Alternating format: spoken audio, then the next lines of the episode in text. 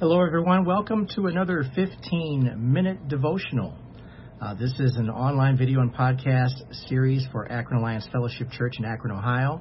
And for any viewers on Facebook and YouTube and listeners to Melvin Gaines' Faith Channel, we appreciate you being here today. My name is Melvin Gaines. Uh, this program, as always, encourages viewers to get into God's Word and stay in His Word. And as you learn and grow with consistency about the knowledge of our Lord and Savior Jesus Christ. In this program, we're going to be covering the daily reading for Wednesday, August 23rd, 2023. Now, our church encourages participation, participation excuse me, in the two year Bible reading plan, which allows for the reader to cover the entire Bible over a two year period. In this devotional here, we're going to cover the passages for today as designated by the two year Bible plan.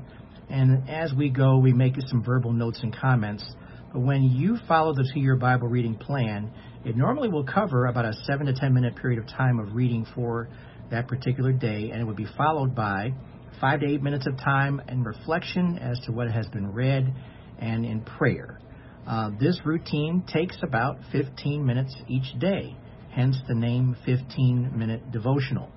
We encourage all participants to follow this pattern uh, as far as the reading uh, reading is concerned to develop the best possible habits for the reading, studying, and meditating on God's Word. You can, of course, read more than 10 minutes a day. Uh, there is no exclusion or limit to that. But for those who have time constraints, the 15 minute uh, Bible reading plan, the devotional time, that's a way to establish good habits every single day. If you're in the Word every day, you can't help but learn and grow in the knowledge of our Lord and Savior Jesus Christ. Today's verses, and we have to kind of uh, include some additional verses that would have been part of today's reading in the book of Judges. We're going to read today the book of Judges, uh, chapter 8, verses 4 through 32. Um, then we're going to cover Luke 23, verses 26 through 43, Psalm 99, verses 1 through 4, and Proverbs 21, verses 28 and 29. So, what we're going to do is get started and not delay any further and get into the Word with, first of all, prayer. Father, thank you, Lord, for this time that we have now to sit back and take a deep breath and relax and listen to you speak to us through the power of the Spirit. Lord, may the words that are spoken be not my words, but your words as we go over these passages and Lord, may we just have the desire to learn and grow more and more according to what your word has to say. We give you praise and thanks in Jesus' precious name. Amen. All right, everybody, turn your Bibles and electronic devices to Judges chapter 8. Judges 8. Let's take a look at, uh, we're going to start with verse 4. If you were following the two year Bible plan according to the schedule, it would take you to verse 18 to start and then read through verse 32. But we're going to start at verse 4 because we want to have, since we're doing this uh, once a week and not every day, we want to allow for the uh, viewers and listeners to understand some context here and what we're doing. Of course, we're in Judges and we're going to be covering, pardon me, the last chapter um, in the book of Gideon, uh, regarding Gideon, excuse me. Um, he has three chapters that are covering uh, his uh, escapades in Judges, verse uh, chapter six through chapter eight. We're going to be in the last part of that. So we're going to start at verse four and read through now to verse thirty-two. Uh, we're going to be reading. Uh, let's do the New Living Translation, and please follow along in your version. Starting at verse four, Judges eight. Gideon then crossed the Jordan River with his three hundred men, and though exhausted, they continued uh, to chase the enemy. When they reached Succoth, Gideon asked the leaders of the town, Please give my warriors some food. They are very tired. I am chasing Zebah and Zalmunna, the kings of Midian.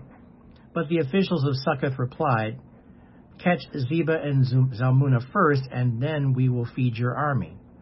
So Gideon said, After the Lord gives me victory over Zebah and Zalmunna, I will return and tear your flesh with the thorns and briers from the wilderness. From there, Gideon went up to Peniel and again asked for food, but he got the same answer. So he said to the people in Peniel, After I return in victory, I will tear down this tower. Verse 10 By the time Zebah and Zalmunna were in Karkor with about 15,000 warriors, all that remained of the allied armies of the east, for 120,000, had already been killed. Gideon circled around by the caravan route east of Nobah and Jogbehah, taking the uh, Midianite army by surprise. Zebah and Zalmunna, the two Midianite kings, fled, but Gideon chased them down and captured all their warriors. Verse 13 After this, Gideon returned from the battle by way of Heres Pass. There he captured a young man from Succoth and demanded that he write down the names of all 77 officials and elders in the town. Gideon then returned to Succoth and said to the leaders, Here are Zebah and Zalmunna. When we were here before, you taunted me, saying, Catch Zebah and Zalmunna first, and then we will feed your exhausted army. Then Gideon took the elders of the town and taught them a lesson, punishing them with thorns and briars from the wilderness. He also tore down the tower of Peniel and killed all the men in the town. Verse 18. Then Gideon asked Zebah and Zalmunna, The men you killed at Tabor, what were they like? Like you, they replied. They all had the look of a king's son. They were my brothers, the sons of my own mother, Gideon exclaimed. As surely as the Lord lives, I wouldn't kill you if you hadn't killed them.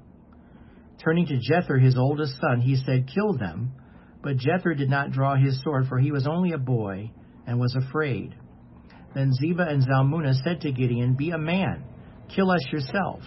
So Gideon killed them both and took the royal ornaments and necks from the necks of their camels. Verse 22. Then the Israelites said to Gideon, Be our ruler. You and your son and your grandson will be our rulers, for you have rescued us from Midian. But Gideon replied, I will not rule over you, nor will my son. The Lord will rule over you.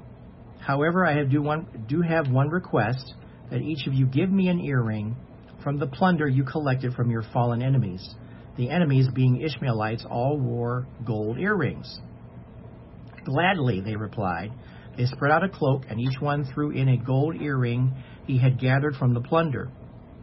The weight of the gold earrings was 43 pounds, not including the royal ornaments and pendants, the purple clothing worn by the kings of Midian, or the chains around the necks of their camels. Gideon made a sacred ephod from the gold and put it in Ophrah, his hometown. But soon all the Israelites prostituted themselves by worshiping it, and it became a trap for Gideon and his family. That is the story of how the people of Israel defeated Midian, which never recovered. Throughout the rest of Gideon's lifetime, about 40 years, there was peace in the land. Verse 29 Then Gideon, son of Joash, returned home. He had 70 sons born to him, for he had many wives. He also had a concubine in Shechem, who gave birth to a son, whom he named Abimelech. Gideon died when he was very old, and he was buried in the grave of his father, Joash, at Ophrah, in the land of the clan of Abiezer. All right, so that is Judges chapter 8. We covered verses 4 through 32 so that we could see context in what was being read and not have it all cut off. Now, I'm just going to summarize this because, of course, I really do encourage everyone who participates in this study to go back and do their own study of these passages and look at these on your own uh, accord. And I typically, when I review these passages, I do typically look at uh, commentary provided by J. Vernon McGee uh, through the Bible with uh, J. Vernon McGee. He has excellent commentaries uh, that can refer to. They're not perfect, but they, they do serve the purpose as far as giving us context for what we've been reading. And what we need to know about the book of Judges is Judges is showing that after the reign of uh, Joshua, Joshua was not a king, he was merely the leader of the Israelites. And what we're going to see here, especially in this account, um, the the Israelites have been disobedient uh, off and on, and they continue to be disobedient. And when they are under captivity, they call on the Lord to provide a leader. And Gideon, of course, was uh, uh, a leader that was provided. And, and what God is showing us here is that He provides very ordinary people to assume leadership and responsibility for the people uh, uh, of Israel. And he takes them and allows them to go into battle.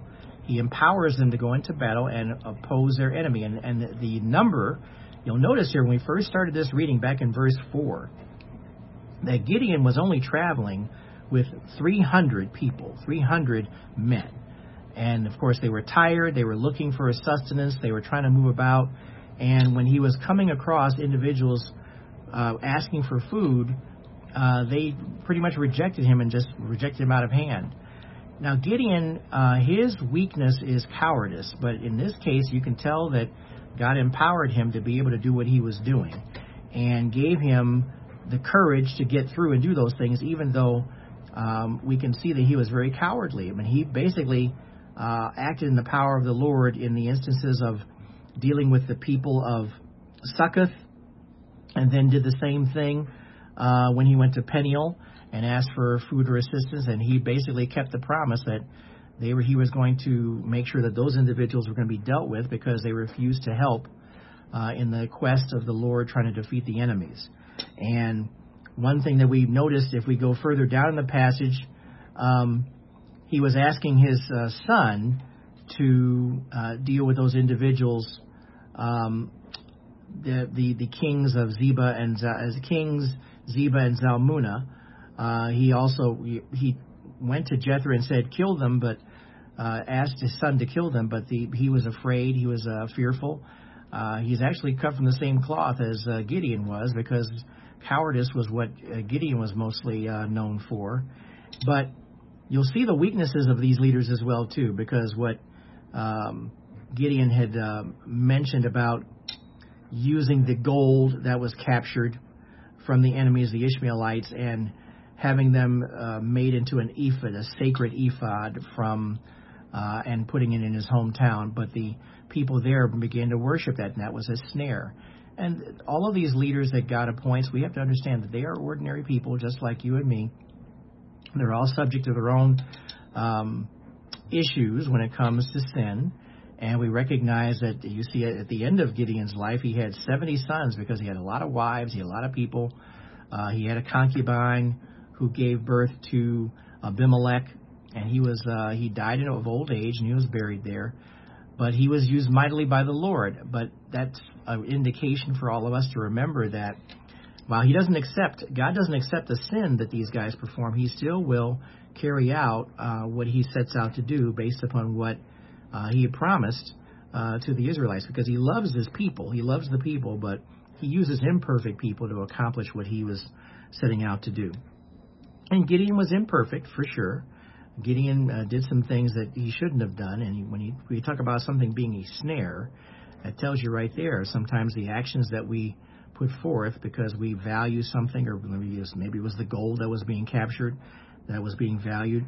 As it turns out, it was a situation where um, it was a snare to Gideon and his family, and it was something that basically fed into the fact that the Israelites were, were very not very loyal to following God. They would much rather choose to follow someone else. They wanted to appoint Gideon to be king over them and ruler over them.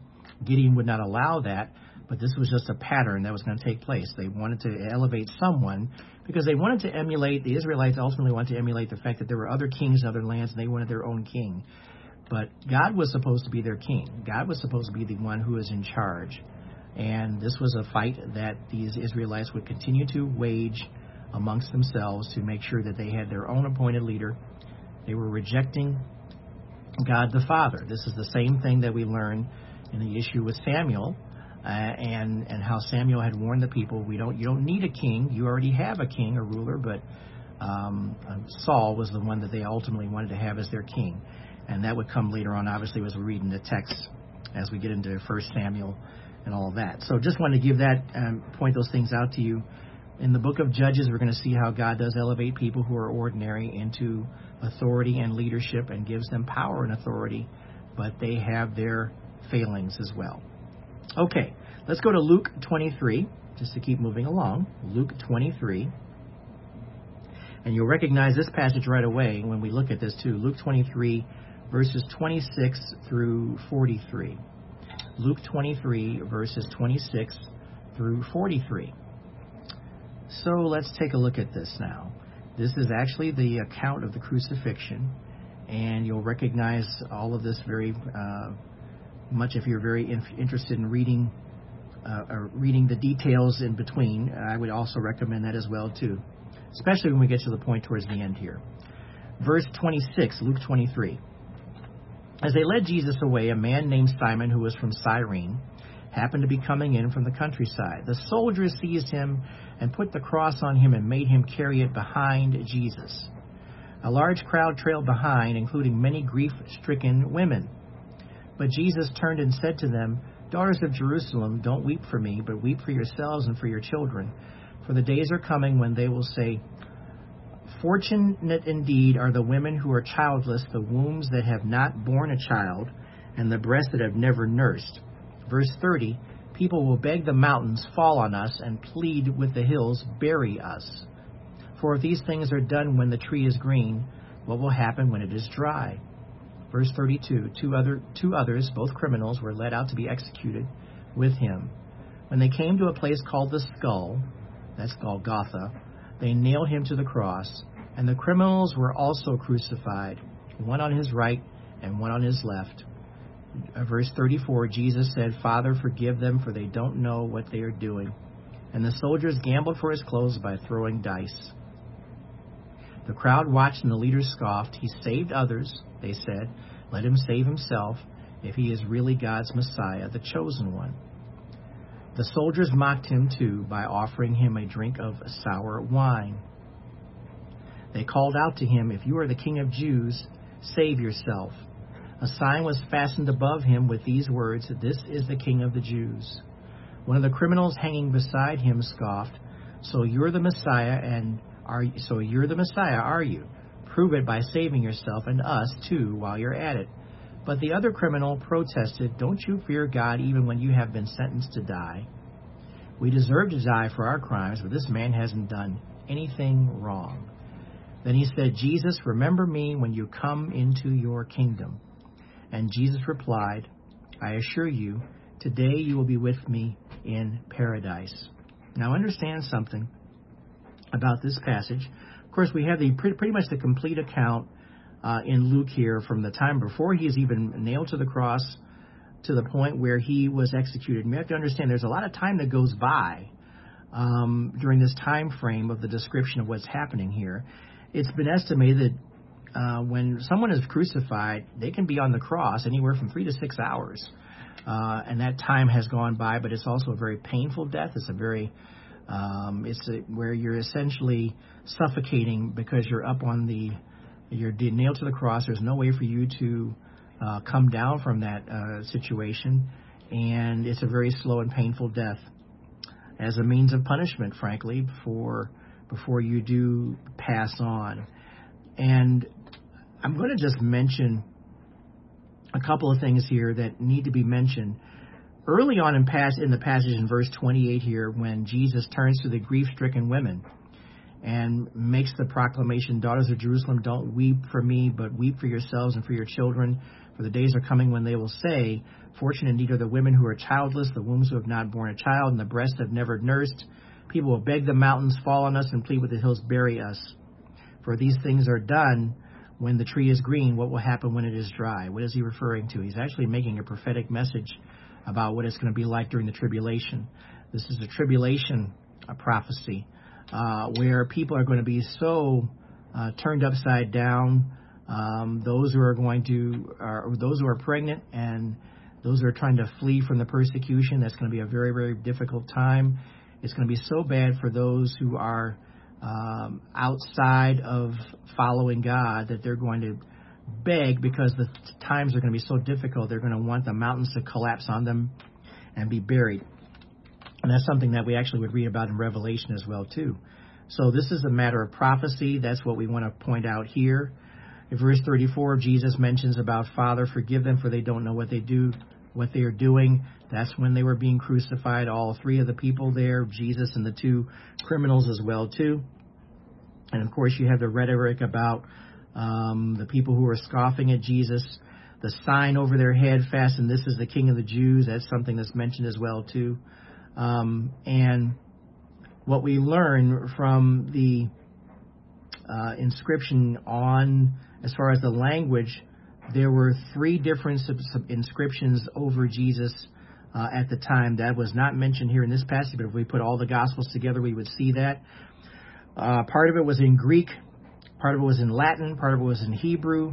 Greek was the language of intelligence, of education, of literature and science. Latin was the language of law. This is from J. Vernon McGee. Law and order of the military and of government. Hebrew was the language of religion. All three of those were posted there at the same time. Now, when Jesus returns to set up his kingdom, as pointed out here by J. Vernon McGee, he's going to be the political ruler, the educational ruler, and the spiritual ruler. That is how accurate this is, the, this inscription was. All three languages portray the same thing. This is the King of the Jews. He indeed is our coming King. He is who we are looking forward to when he returns. When he returns and returns to earth, he is going to return as a, uh, a God of justice, and that's what we're looking forward to. And let's point out real quick about the thief on the cross. This passage includes the thief on the cross, about verse 40. The other criminal protested, uh, Don't you fear God even when you've been sentenced to die? We deserve to die for our, die for our crimes, but this man hasn't done anything wrong. And so at that moment, in spite of a, a life, a very evil uh, person who was being condemned and uh, was being executed for his crimes, he acknowledged and recognized who Jesus was right away. That indeed, he recognized that Jesus was dying for him. He was dying for someone else. He was dying for Barabbas. He went to the cross for all of us who deserve death. Amen? And the thief on the cross recognized that very thing and recognized what he was doing. And the Spirit must have spoken to him at that point and said, Yes, he is indeed the Messiah. So, Jesus, remember me when you come into your kingdom. And Jesus replied, I assure you today you will be with me in paradise. If we have anything to pray about when it comes to people who don't know Jesus, we pray that they at least make the confession of faith that Jesus indeed is their Lord who takes away the sins that they commit and recognize that Jesus is Lord of their life and that indeed, indeed He is the one who allows us to have fellowship with Him for all eternity in heaven. Uh, what a wonderful revelation to have and wonderful understanding to have. The thief on the cross made it in uh, just because of that. It wasn't by any works that he did, wasn't by anything that he did. Nothing that he did uh, paved the way to salvation except believing in who Jesus was right at that very moment. That's something that should be very comforting for all of us who know people who don't know Jesus. We need to keep praying for them that they at least make that acknowledgement, just like the thief on the cross acknowledged exactly who Jesus was at the right moment and the right time. Once he dies, it's too late to do so. Amen. Let's go over now to Psalm 99. Psalm 99. Thank you for indulging me with those extra comments as well too, because I can't emphasize enough how important it is for to recognize that there's no reason to do this unless we're acknowledging Jesus as Lord of our lives, and unless we're acknowledging that we need a Savior and we need someone that is going to take away the sins that we commit, take away the sins of the world. That's why He came to came to earth in the first place for our salvation. Psalm 99, verses 1 through 4. Verse 1 The Lord is king, let the nations tremble. He sits on thro- his throne between the cherubim, let the whole earth quake. The Lord sits in majesty in Jerusalem, exalted above all the nations. Let them praise your great and awesome name. Your name is holy. Mighty King, lover of justice, you have established fairness. You have acted with justice and righteousness throughout Israel. Okay, that's Psalm 99, verses 1 through 4. And we want to recognize that this is another great psalm that gives praise to God um, for his majesty, for his mightiness. He is a mighty king, a lover of justice, uh, as we read in verse 4. And here's the thing if you, and we, we kind of covered this the last time we got together on our, on our 15 minute devotional. We're going to be spending a lot of time giving praise to God in heaven. That's what we have to look forward to. And this is just one of many psalms that cover it. Psalm 99 is one of them. It's a psalm, a psalm of praise, a songs of praise. Psalm 100 is another one that follows this.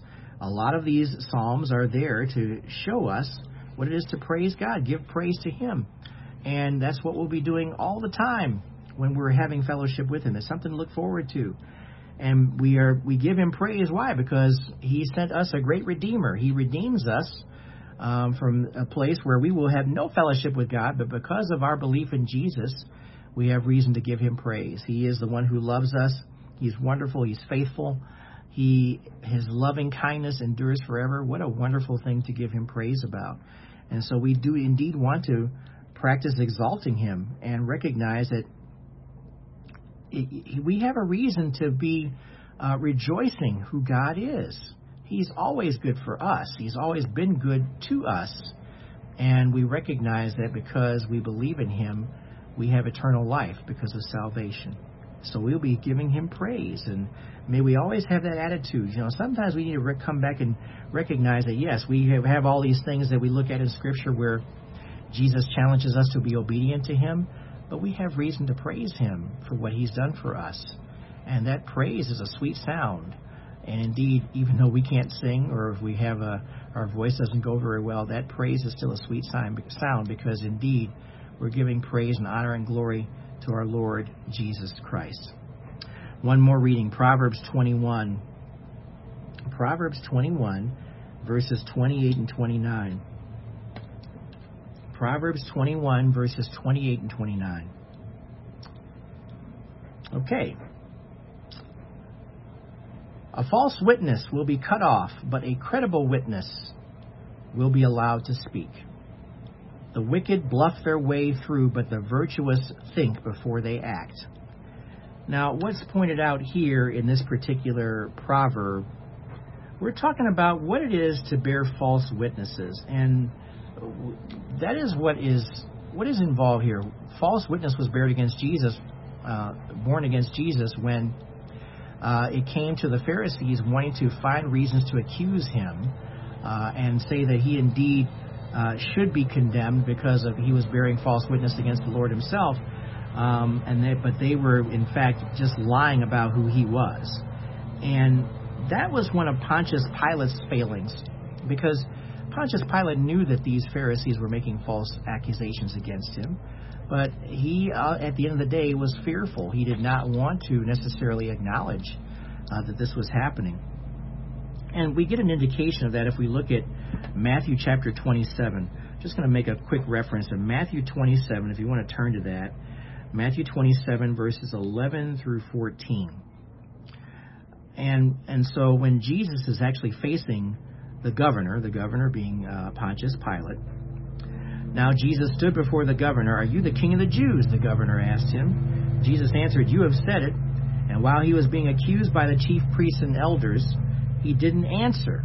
Then Pilate said to him, Don't you hear how much they are testifying against you? But he didn't answer him on even one charge, so that the governor was greatly amazed. But Pilate knew that those people who were making the accusation were bearing false witness against Jesus. What do you think the consequence is when you bear false witness? There's nothing good that comes from that. And more than more than one person came and made the accusation against Jesus. And so if you have more than one person doing it, even though the accusation was considered false, false witnesses have nothing good waiting for them. They'll perish. Uh, they and that's a remarkable. Uh, this passage is remarkable to look at from the standpoint that we need to recognize that truth has to be the what what prevails. And Jesus, of course, Satan was pulling out all the stops against Jesus, right? Uh, bearing false witness, lying, making accusations. Satan's the father of all lies. He is a liar himself, and that's what he continued to show and do to try to damage in any way, shape, or form what Jesus was doing. He tried to trick Jesus in Matthew chapter 4 when he was under temptation, uh, tried to tempt uh, Jesus uh, to go outside of what the will of God would be and, and go outside of what God's word was, and he failed at doing so. And I'm glad that John, in John chapter 14, Jesus makes the declaration that he has the victory over Satan. Satan cannot touch him, cannot harm him. He will have the victory and he was going to continue to have the victory because, frankly, um, Jesus was given the power through, of the Spirit to be able to carry out the ministry that he did all the way through to completion in total obedience to the Father, and that is what we have to uh, recognize and rely upon. So, false witnesses will be cut off. False witnesses were not going to be recognized, and they certainly are not recognized uh, in the kingdom. And so, Thank goodness that Jesus indeed has the victory. Amen. Please spend time on your own reading these passages and looking at them because um, I can only just give you a little bit of a, a quick mention as to what's going on here. But I encourage you to develop your study time in the Lord. It is a valuable time indeed. And we thank you for joining us today. Let's pray. Father, thank you again for this time that you've given to us to spend in your word. Bless this time now, Lord. Bless us and give us the desire to seek you more and more as we read your word, study your word. Allow the Spirit to speak to us, and we give you praise and thanks for all of these things in Jesus' name. We appreciate you being here today for another 15 minute devotional. We hope that you catch up with us next time when we do this once more. We appreciate you being here. Spread the word. Of course, if you want more information about uh, Akron Alliance Fellowship Church, please uh, join us at akronalliance.org. That's the website, and we appreciate you being here. And of course, we have Facebook, the Akron Alliance Fellowship Facebook page, and our YouTube channel as well too. Take care of yourselves. God bless you. We'll see you next time.